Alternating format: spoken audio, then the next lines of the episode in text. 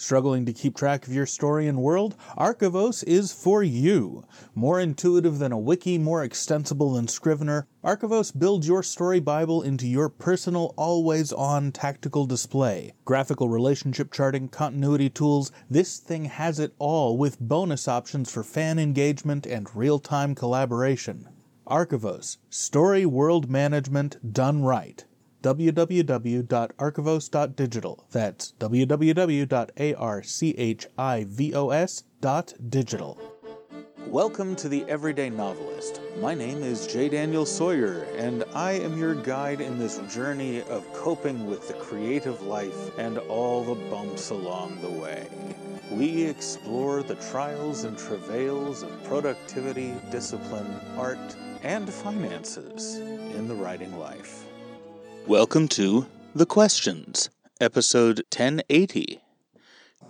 Hello and welcome again to the Everyday Novelist. This is J. Daniel Sawyer flying solo again, trying to get caught up so that I can get back to every day. I got hung up today finishing a book. Well, finishing a Substack series that was an excuse to rough out a new book. It's called Unfolding the World. You can read the whole thing at jdanielsawyer.substack.com if you're interested in geopolitics, economics, demography, history, culture, and how they are all intersecting right now to form one of the great turning points in the history of the world. And uh, take a look towards the later end of the series as to where it means we might be going.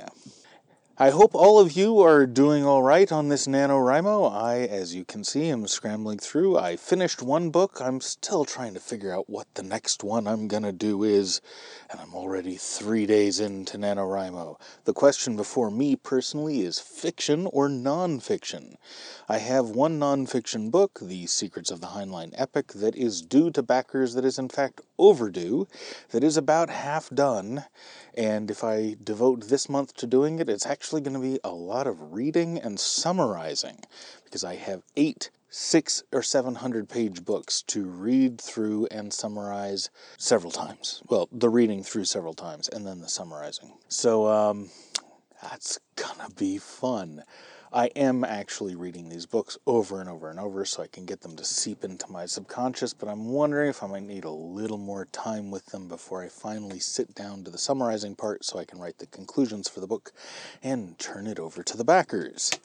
But I'll keep you posted. My other option is to finish the 10th and final installment in the Clark Lantham Mystery Series, which is about 30,000 words in to what's shaping up to be about a 90,000 word book that will finish the 10 volume arc of the Clark Lantham Mysteries. And I gotta admit, I'm pretty excited about that.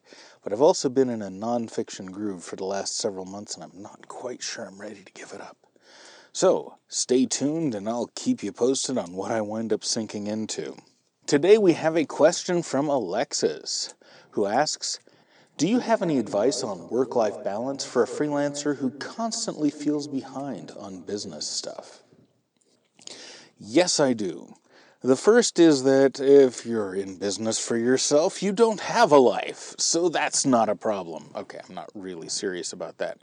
But uh, it is good to take a look at what your life obligations really are. Um, if you have children, if you have a career uh, in addition to your freelancing, those are things you'll need to make room for, and you have to squeeze the freelancing in around the edges. If, on the other hand, your freelancing is your full time job, and especially if it's your full time job and you don't have children, you need to treat it like your full time job.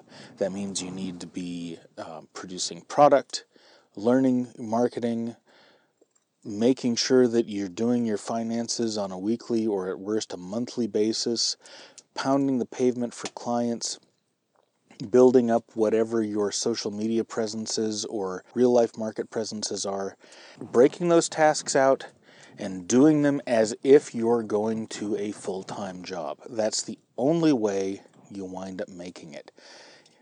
Find the things you want to focus on, focus on them, and then pour that much time into them. A lot of people don't like to hear this when they go freelancing. I certainly didn't like to hear this, but freelancing takes more time than working a day job, especially in the first few years. Once you get all your systems built and you have a few years' experience under your belt and you've learned how your market works, you can adjust often your amount of hourly effort, either up or down, depending on what you want to accomplish. But when you're starting out, it's going to require at least 40 hours a week, sometimes 80 hours a week. And you need to be prepared to pour that into it, or you're going to have problems. The problems can range from a painfully slow build to a complete failure of the business to launch at all. The number one resource I would recommend to you is Kris Rusch's The Freelancer's Survival Guide. It is very general because it's aimed at freelancers generally.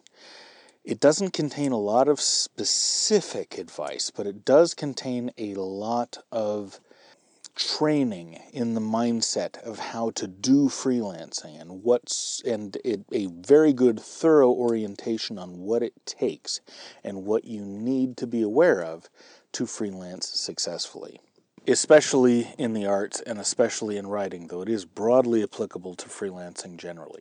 But that's what I got. That's about what it takes. Um, and if that's intimidating or you want more life in your work life balance, try to find ways to make the things you want to do for life also serve your business, also serve your training. Um, if you're an artist, make sure the things you're doing for life are going to expand your life experience, give you more things to think about, and feed your creative churn.